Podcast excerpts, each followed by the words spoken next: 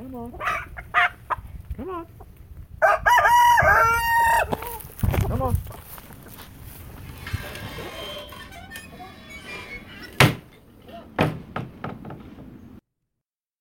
Welcome to Farm Discipleship. For the last year or so, Rodney and I have discovered how much better raw cow milk is compared to what we used to get in the store.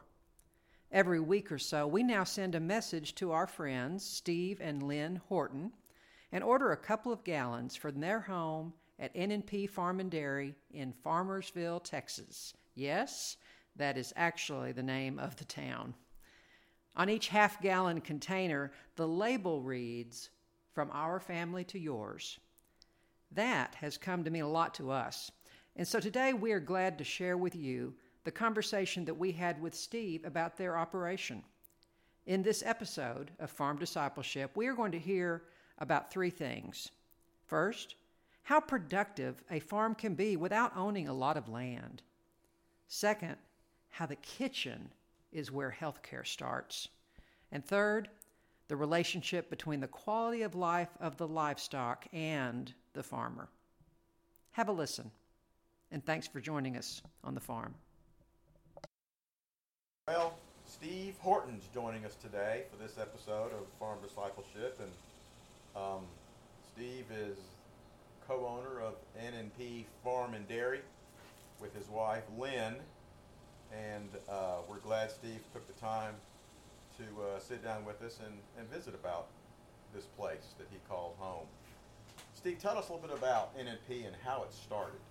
Okay, first of all, I'd like to say thank you for uh, asking me to do this, getting to share our story. Uh, N&P uh, Farm and Dairy started out of a wish from my wife. She's always wanted a commercial dairy. Uh, we've always been involved in agriculture. We've milked cows and we've milked goats and we've done everything for ourselves for a number of years. But she had always wanted a dairy. And uh, I was a firefighter in McKinney for 29 years, had grown tired of city politics, had decided it was time maybe to come home. So I took the plunge of retirement and came home and we opened N&P Farm and Dairy. And I guess it was the fall of 2016. So Okay. we're, you know, working on four years Yeah. here. Yeah. Yeah. It, uh, Wait, you've got, you're doing so much. it has snowballed from Yeah. where we from where we first thought it would be. So what did you start with? We started out actually before I even retired. We started going to the farmers market in McKinney, Right. Chestnut Square, Uh-huh. Yeah. Taking some eggs and some jam and jelly. Right. Uh, we had been invited uh, to a little farm stop store in Frisco originally to sell eggs. That lasted only a short time. Yeah. Uh, we found out there wasn't an egg vendor at Chestnut Square. Right. Okay. So we started going there. Uh, the first week we were there, we sold like almost a hundred dozen eggs. I mean, it was Really? crazy Wow. market.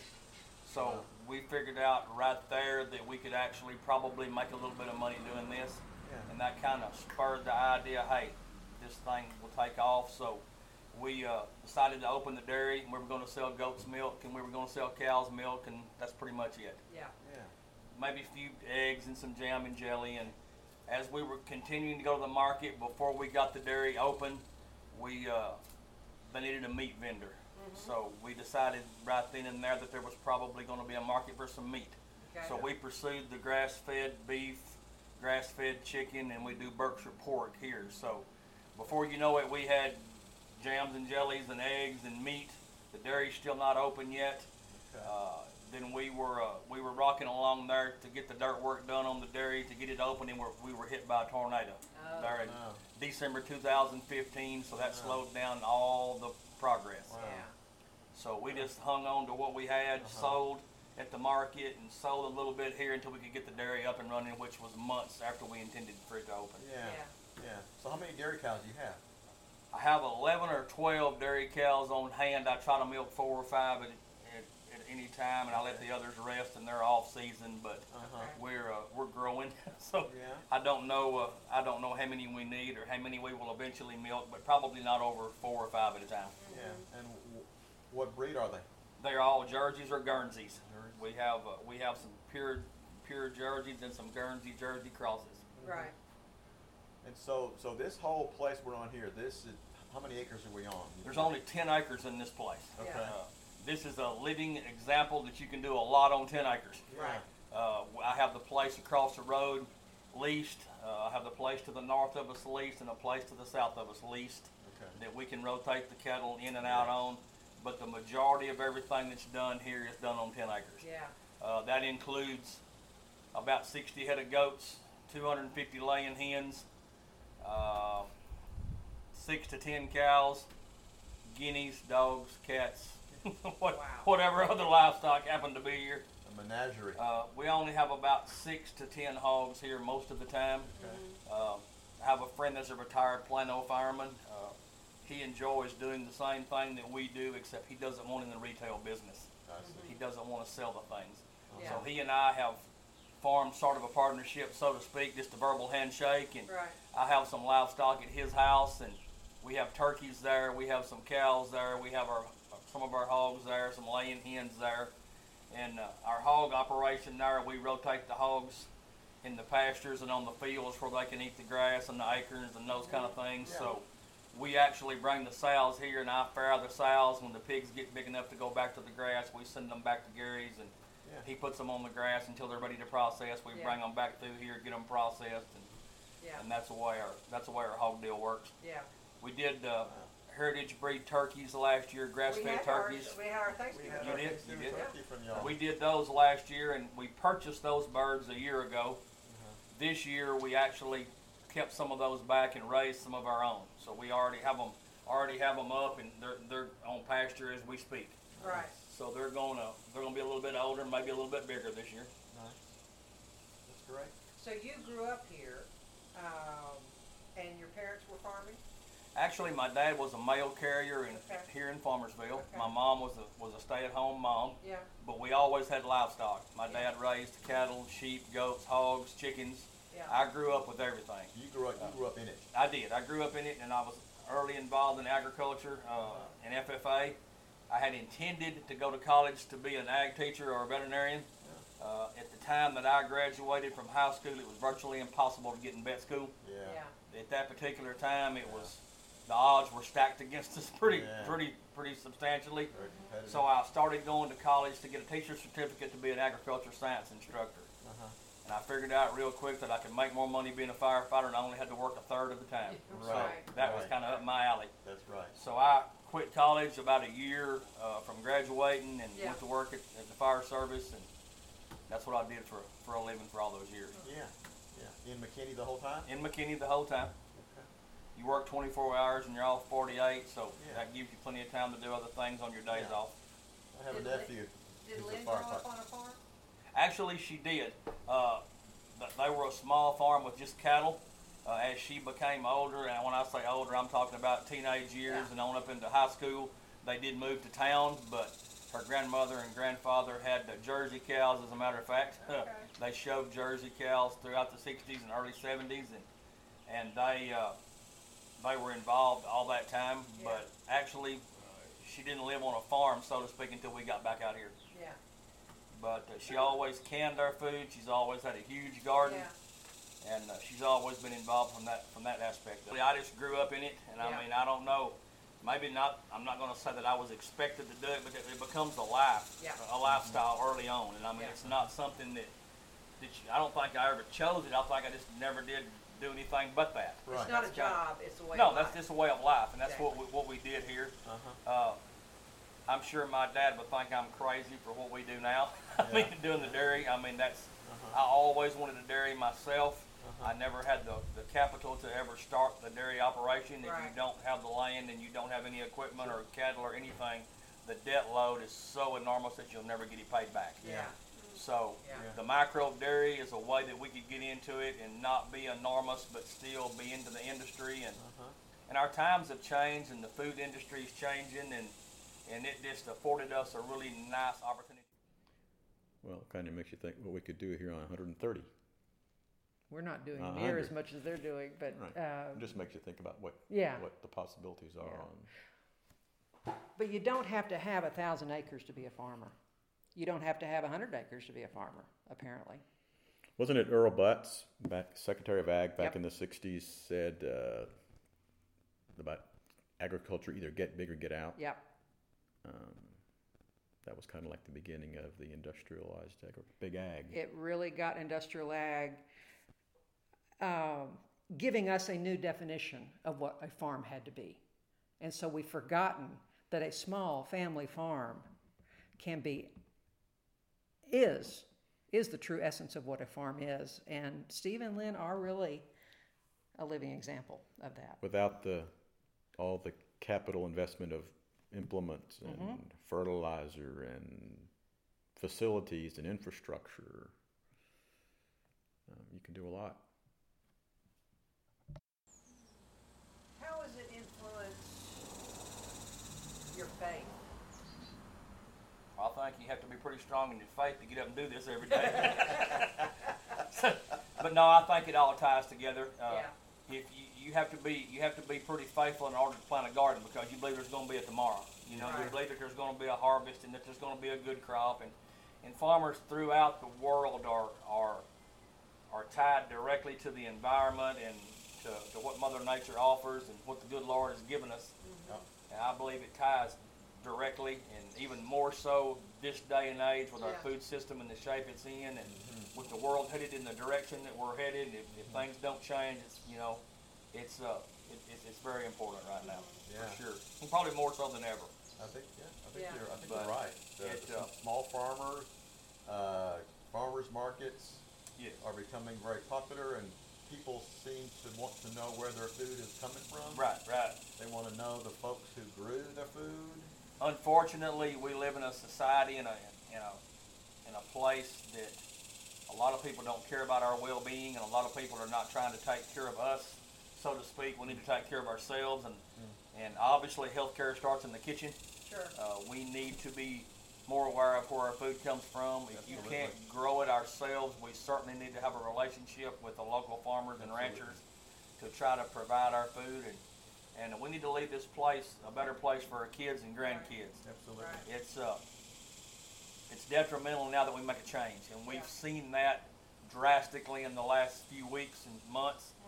That how broken the system is. It's really opened our eyes. Uh, I don't really have all the answers. I have I have a saying is I don't know very much about uh, about anything, but I know a whole lot of or a little bit about a lot of things. You know, and Uh-huh, uh-huh. I, I do have enough knowledge to know that the system is broken, but I don't really know how to fix it. But Yeah.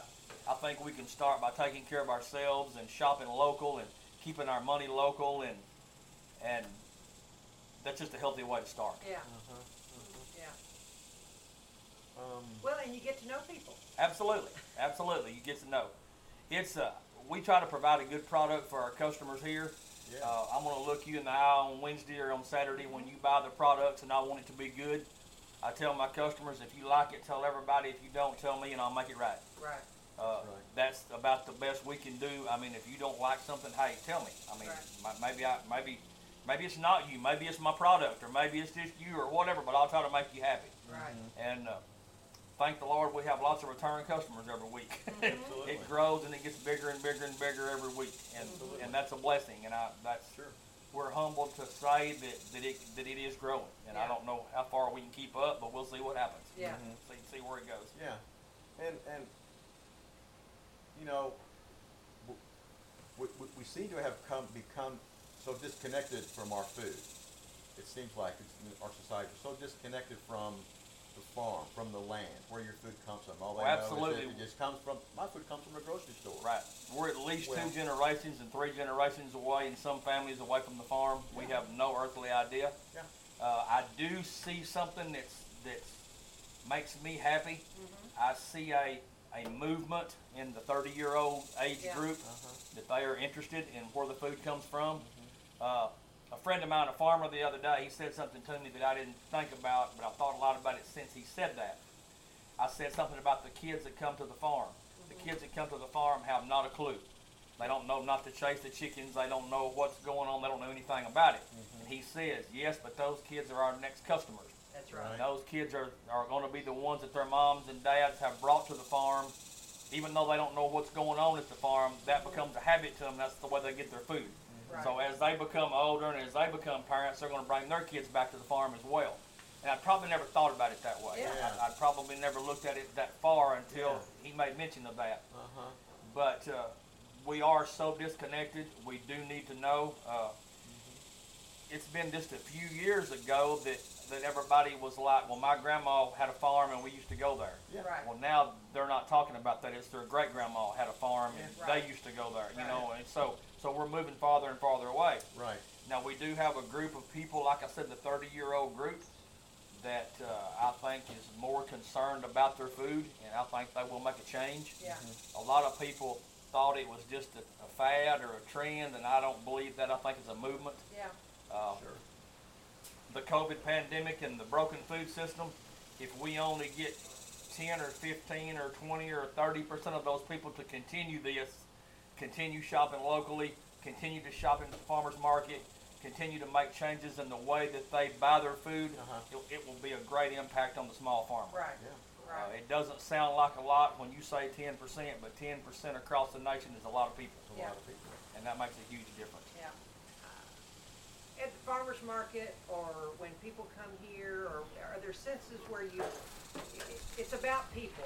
I mean, you get to, you, when you're, when you're buying from your farmer, when the farmer is selling directly to their customer, you, you end up in some relationships. Oh, absolutely. We're not in the we're not in the farming industry. We're in the people business when, it, Exactly. when, when it becomes Exactly. retail. Yes. So, have there been experience, uh, examples of where you felt a sense of community? Oh, in- in this- absolutely. In this type of a food Absolutely. system? And our, I'll back up a little bit and we'll talk about our dairy products a little bit. Yeah. We do sell raw milk. That is a very controversial topic in a lot of people's eyes. Uh, I have the saying that God made milk raw and we kept ours that way. And that's, Uh-huh. that's kind of the way I, I feel about it. Right, But there's a lot of people in the world that don't think it's safe or this or that. Uh, probably our biggest enjoyment is to fix these little children that, that have allergies to whatever, whether it's a lactose intolerance or, or whether it's just some sort of an allergy to soy or whatever their problems are, but they can drink raw goat milk and thrive on it. right, So that's that's probably our biggest enjoyment, and we have tons and tons and tons and tons of kids, several autistic kids, that uh, are suffering from autism for Yeah. different reasons, and Yeah. we, we won't talk about that right now. But Yeah. that's uh, and, and they come here and they're nonverbal, and, and they get on the GAPS diet, and they use all of our products, whether it be the dairy products or whether it be the honey or whether it be whatever we sell here, and right. and over a period of you know weeks or months they become verbal and they start putting words together and those kind of things and it makes a huge difference Wow. and those things have happened to us here more than once Really. uh, they uh, Huh. we have a value added product and i mean the milk is just a wholesome product that's good for you Right. And we are And- we are happy customers. I- and i appreciate that we love the. In fact, we want to get a couple of gallons before we go. hey I've got them for you So you mentioned GAPS.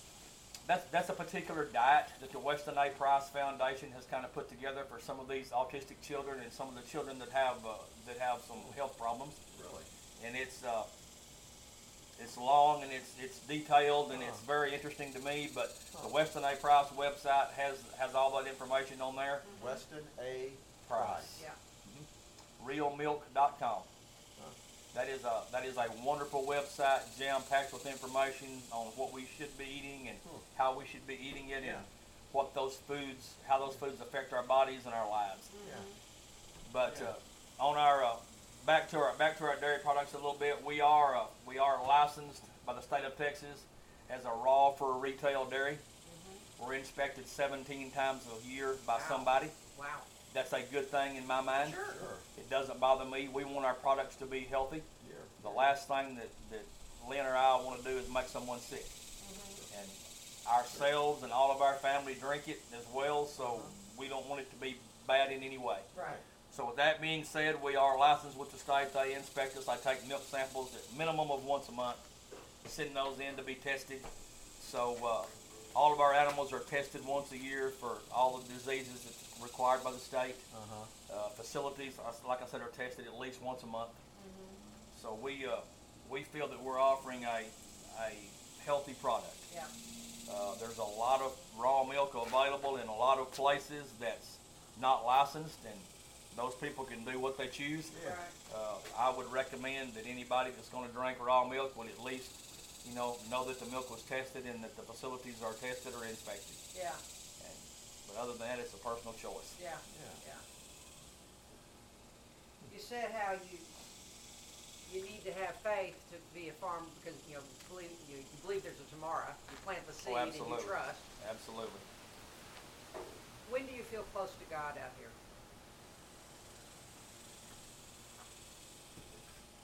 I think that you can feel close to God out here any morning that you open your eyes and step outside.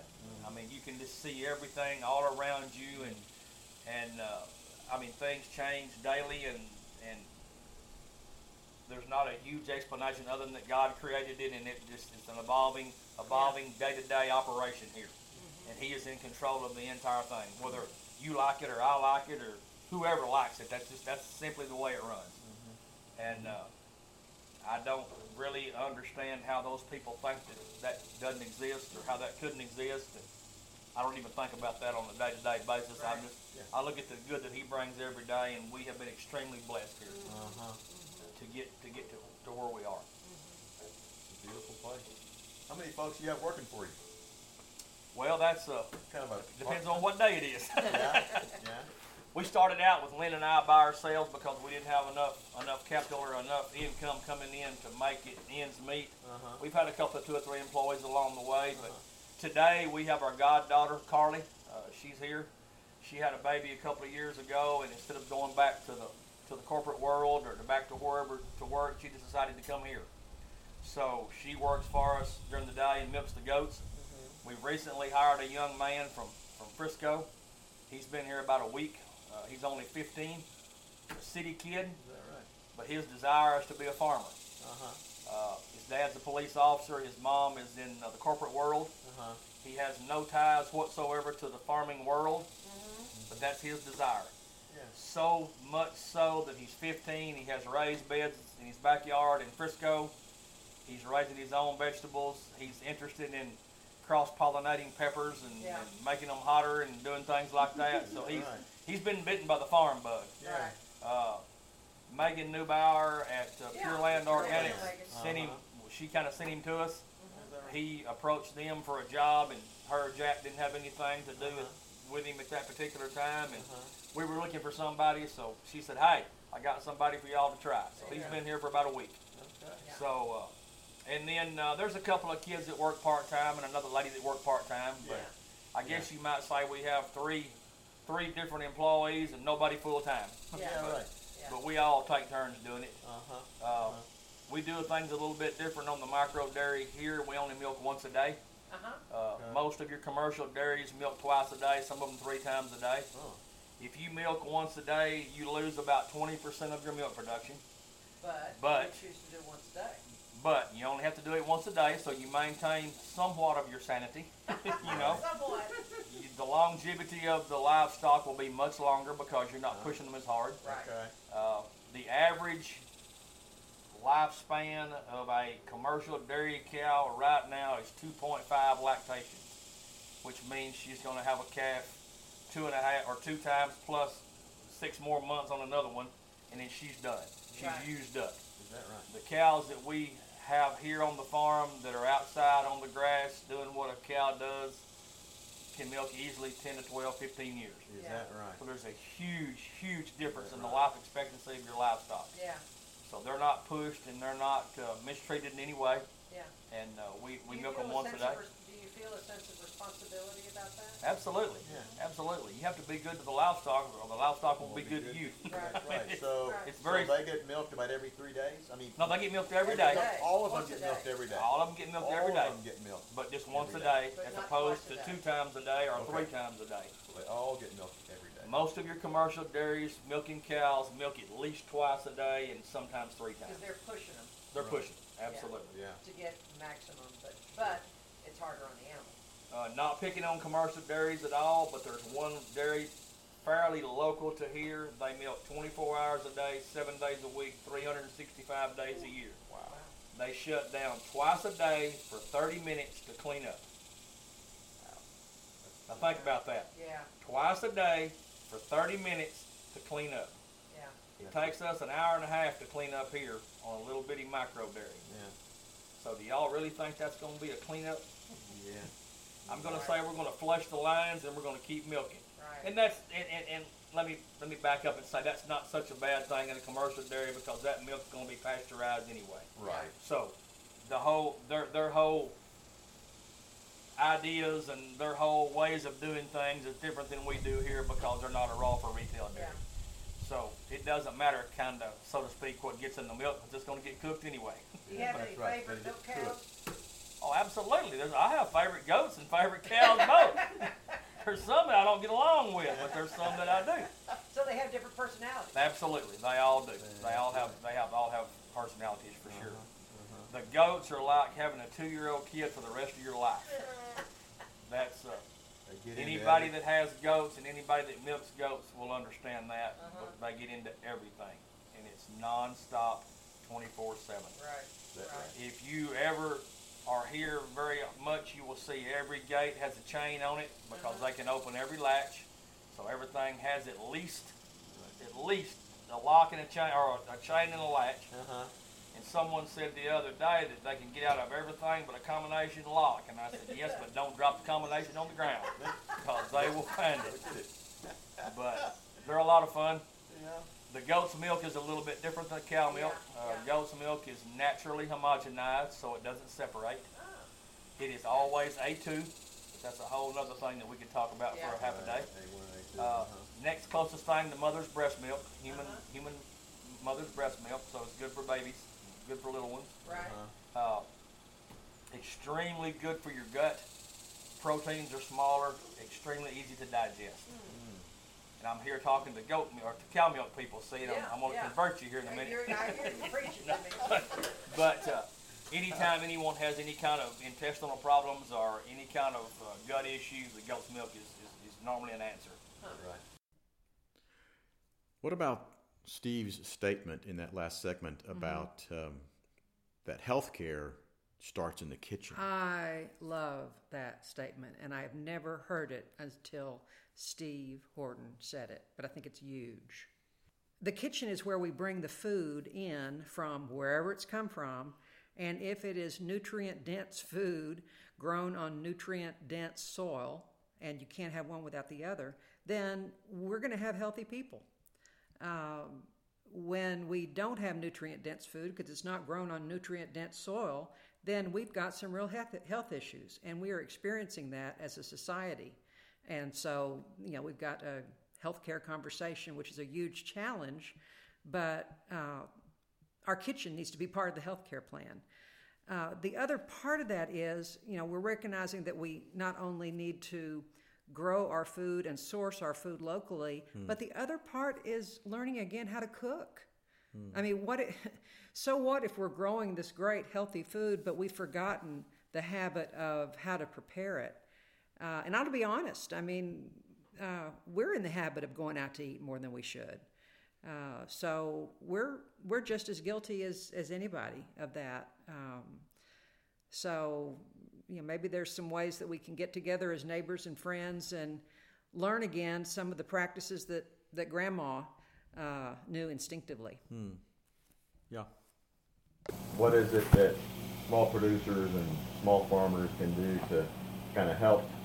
And what can communities do? Communities So it's do. not just all on the Right. farmer, but Talking about giving ac- access to good, healthy food. You know? We actually, that's a good question, and it's a huge question, and it's a huge problem in every county, as, as, as we were saying. We actually were involved in a community outreach program in McKinney for a couple of, a couple of years back. Uh, we were approached at the farmer's market while we were attending there that the Community Lifeline in McKinney that uh, offers help and support for people in need, whether it be food or whether it be, you know, utility bills or whether it be rent or whatever it be. They uh, they wanted to provide some produce and and good wholesome fresh foods at their at their food bank. So they asked around the farmers market, asked several producers and several vendors if anyone was willing to do it. Everyone said no except us, and we were dumb enough to, to, to fall in there and try it. So we did. okay, Uh, it was a humbling experience. yeah. It uh, How so? just the fact that so many people are in need that, that Yeah. you're unaware of, Yeah. Yeah. and some of the stories that they tell you. Uh, obviously, I will throw this out, there are some people there that, uh, were abusing the system. Yeah, Sure. That bothers me a lot. you bet. There's probably more of those folks than we realize. Uh, they drive up in a car better than I'm driving, wearing clothes better than I'm wearing, and getting my free produce. Yeah. That, that, that does bother me, so that's an issue that needs to be looked at Yeah. as well as providing the food. Right. We need to make sure that the food gets in the hands that it needs to be in. Right. But with that being said, we, uh, there was a government grant that the Community Lifeline people got, and I'm not sure how it worked, but, uh, the, the recipients, when they went to get their food from the food bank, they got vouchers that they could spend with us. Okay, And there was a, there was one other, one other produce vendor that came once or twice, but they, they, they didn't wanna do it anymore, they were there just like two weeks.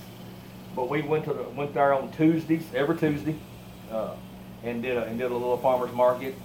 We took, uh, all that we could provide and all that we could get our hands on locally, uh, all the types of produce, we took some jams and jellies, and we took some honey and, and those kind of things. And it was an eye-opening experience for us as well as helping the people. right. I'm not sure that it wasn't more for us than it was for them. Yeah. But anyway, we did that for one year, so that is one way that the community can reach out. Uh, offering produce and things in the food banks. And, uh, and Yeah.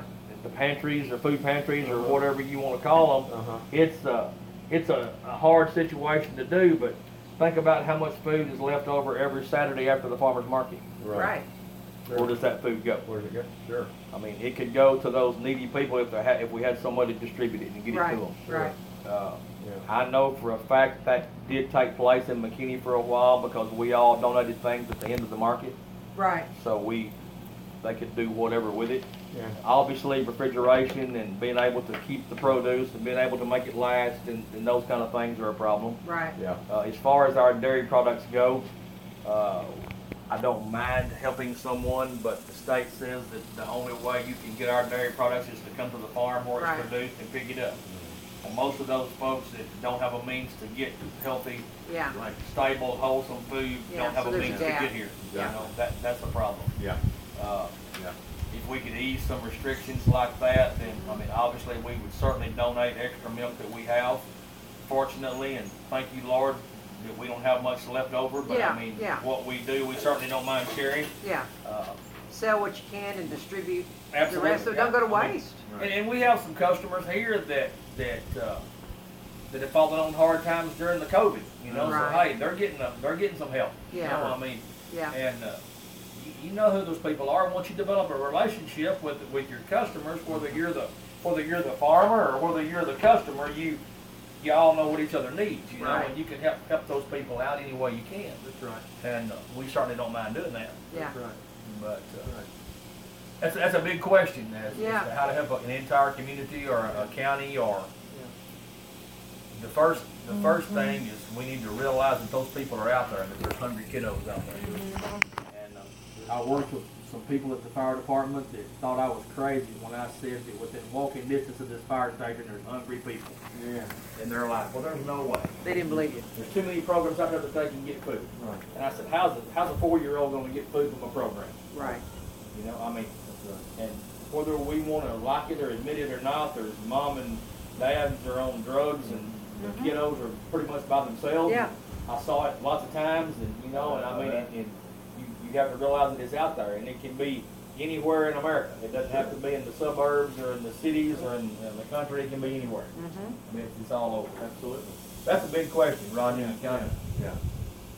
Well, um, you're right. And there's no easy answer, but I think, um, certainly be aware that, you know, it- that there, it, it exists. Oh, absolutely. And, you know, what can, whatever, any way we, anything we can do to, to, to help, you know, is, you know, is a good thing. Absolutely. Yeah. Most of, I think most of your producers, as far as small scale farmers and ranchers, probably,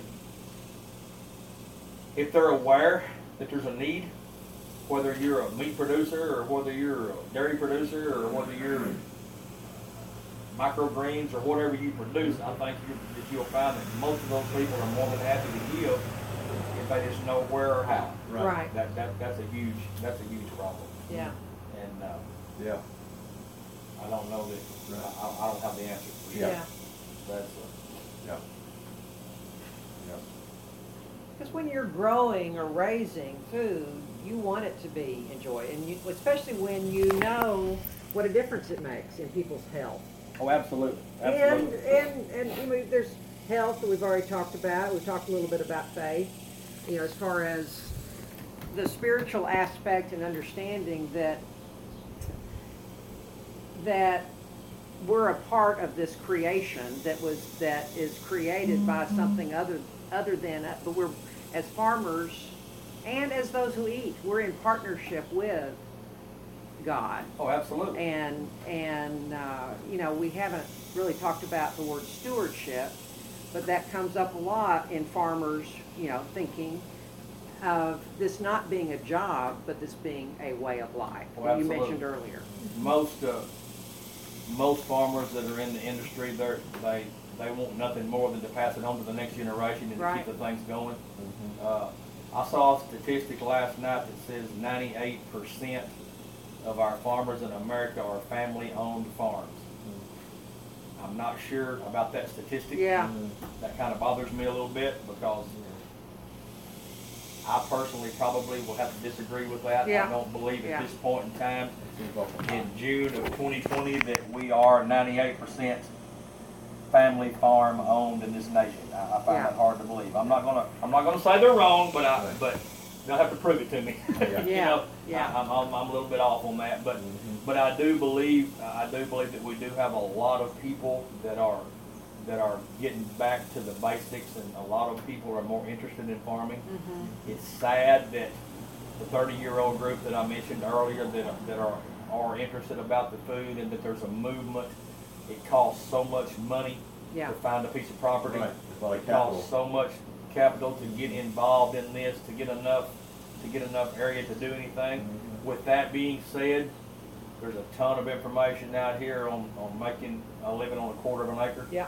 I mean, you know, you can, you can micro farm on, on a small, small area. Sure. I mean, I mentioned earlier at the, at the first of the, of the conversation that we do a lot here on ten acres. Yeah. And, and there is a lot done here. Uh, is it the best management practices for the soil? Probably not. Is it the best means that we could do? No. But it's what we have and we have to make do with it. So we're doing the best that we can. We're not overgrazing and we're not, we're not trying to destroy the property in any way. We're trying to keep it the best that we can, but yet provide all the food that we can Sure. and, uh, and it works. We do things a little bit differently here. We grow all non-GMO, all Right. heirloom vegetables. Uh, those things taste amazing. And They're so much different in, in those vegetables than what they are in your store-bought vegetables. And Yeah. and uh, and just the whole the whole thought process of the vegetables grown in California, getting them or anywhere. I'm, I'm not picking on California. Anywhere in the United States, they're grown, they're harvested, they're packed in a truck, and they're in our supermarkets in 48 hours. I mean, it's a it's crazy to think about all that. Yeah. But uh, the heirloom vegetables don't last as long, and they're harder to transport, and they're harder to do anything with. So, therefore, there's not many of those offered in grocery stores Right. and things like Right. that. You can't beat the taste. Can't beat the taste. Um, anything else that you want that you think of when when looking at the words food, farming, and faith? Food, farming, and faith. You've touched on some things already, but anything else around that line? I think that they all they all tie so closely together, uh, and, and each person, each family, each group of people is going to have a different take on what that means to them, Mhm. uh, and most people my age or or, or older, I think, is going to have been brought up with knowing that, that God's in control of what we do and and just ask and you shall receive. I Mhm. mean, and just, you know, when you plant your seeds, I mean, thank Him for the soil and, and hey, God, please bless this and let it grow. Mhm. You know, and, and you'd be shocked at what all you get back. you Right. know. But Rodney, we've been asking each farmer we've been talking to about food insecurity. Give me your thoughts on that. Well, there's not a county in Texas that Mm-hmm. doesn't have a food insecurity problem. And Mm-hmm. then it's only gotten worse during the pandemic. Right. Not just Texas, but right. Right. Getting our communities together to distribute leftover food, I mean, we need to make that happen. Food pantries and the food banks are are a necessary thing and we and we've got to be providing farmers need to be providing them the healthy food uh, to these food yeah, banks. Yeah. But can we, are there ways that we can implement programs or whatever that are, that are more than just a handout?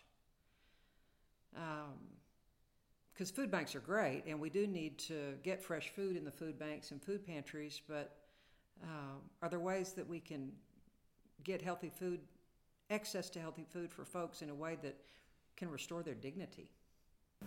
Uh, I'm not gonna say that if you don't have it, you can't get it, but I'm, it's, it's, uh, it, it, it's a hard thing to, to, Yeah. to get a grasp of. Yeah. It, it really is. But there's young people, like you said, that get the bug. Absolutely, absolutely. It, A- and Griffin- it changes their life. 15 and he's been bit. Yeah. he's been bit. That's right. Uh, it's it's real funny. He uh, he's kind of a skateboarder kid, you know, kind of a city kid, and Uh-huh. you wouldn't think that he's going to be out here farming, and he loves. It. He's, Right. He's been here three or four days, and he Yeah. likes it. Right. Uh, this young man, his uh, he's got his mom and dad. They're customers now. They're drinking raw milk. And they're, Right. they're eating, eating our, our stuff from here. And It's going to be interesting to see where it goes. Yeah. Um, Yeah. We were speaking. You you were talking a minute ago about the, or we were about being able to get involved in this. And there's there's people out here farming, and I do know this statistic is most of them are 60 and above Yep. that are that are farm owners at this time. They're all right. So we've got some of the young people that are coming along, and, and maybe some of these younger people don't have to have all that money. Maybe some of us can Mm-hmm. Can maybe share some, some place with them, or Right. or maybe we can develop some sort of a relationship as we get older and can't do as much. Right. Maybe they can do more, you know, and maybe we can work work around, and maybe these kids or younger people can get involved more, Yeah. and, and, and wind up and take the thing over, you know. Yeah. But uh, we're not we're not making any more land, and we're building houses and covering all we've got with concrete. So I'm not sure what's going to happen with that. So Yeah. Yeah. we sure need to take care of what we got for sure, Uh-huh. and try to try to keep it in, in in agricultural production and get it in the hands of somebody that will continue on with Yeah. it for sure. Yeah. That's great. But Well, it sounds like um, you're aware, and we're all becoming more aware of the broken food system that we have, and that gives us some heartbreak. right. But it sounds like you have some glimmers of hope as well. Absolutely. Uh, it's sad that the, the political uh, corruption that we have these days in, in, in all of our systems, not just the food Sure. system, but all of our systems. But, but yeah, we do have a glimmer of hope when the young people maybe make some changes and, and, and, and do some things differently and, and hopefully get us back on the right track. Right. Uh, I Yeah. think if we, we tell our customers here that, that I don't care where you live, I think you should have at least one raised bed in your backyard. Yeah. Uh, if you have at least one raised bed, you can teach your kids how to grow salad or, or, or something. I mean, you can teach them how to grow something. Right. Right. And at least that way they know where their food comes from. Right. Uh, the, uh, and I'm pretty a strong advocate on, on community gardens. Yeah. Uh-huh. I think that the city of McKinney is a wonderful place. I think they have a thriving downtown area. They've done a really good job with that. Uh, I want to pick on their Crepe Myrtle Trail for just a second. They have spent billions of dollars with crepe myrtles in the medians. What would have happened if we'd put fruit trees in those medians? Right. How many people could we have fed if Right. we made if we made gardens and if we made if we made just spots that are not good for anything else or that we can't do anything else with? I mean, there's irrigation already there. Why can't we plant Plant vegetables Right. Right. Plant something. I mean, what? And uh, there's there's maintenance to, to the crepe myrtles. Well, there's maintenance to fruit trees. Trim them Right. once a year. There's Right. no more maintenance Right. to that, Sure. and you get a product.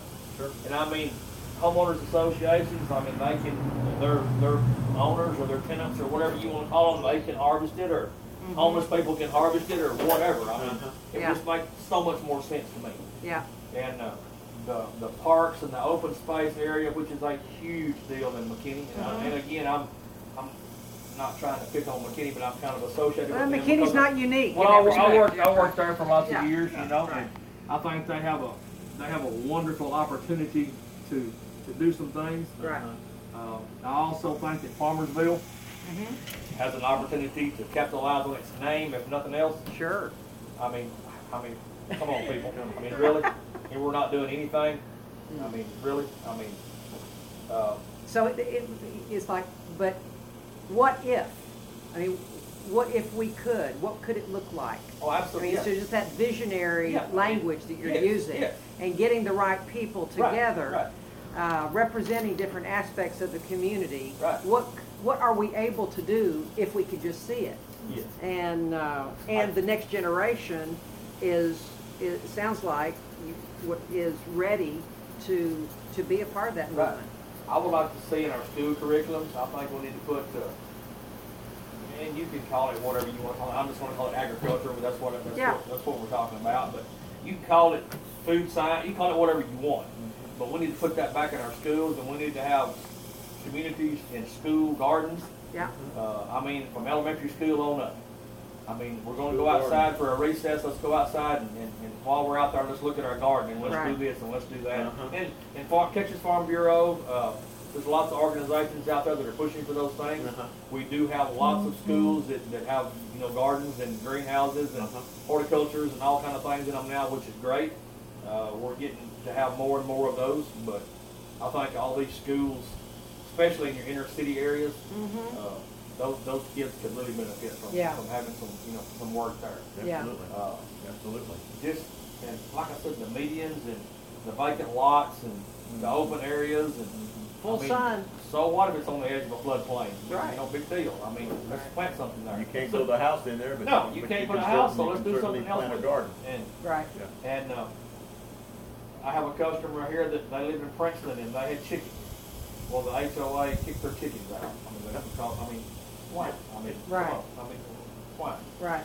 Uh, edible front yards. Yeah. I mean, look how much money we spend on landscape. I know, right? I mean, why, why can't we put a garden in the front yard? I mean, what's, I mean, Right. use that quarter of an acre you've got. I mean, Right. and, and if, To do something with it. yeah. if- And would Grow that food. affect the food insecurity rate that you just talked about Absolutely. earlier? Absolutely. it Would people have affordable, accessible, healthy food that would change their lives? Absolutely.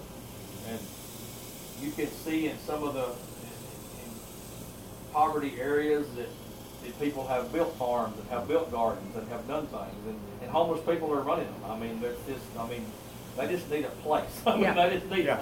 you know, a place and maybe somebody to say, hey, do this or do that. I mean, Yeah. it's not, it's not real difficult. Right. But, uh, we can, uh, we can market the products and,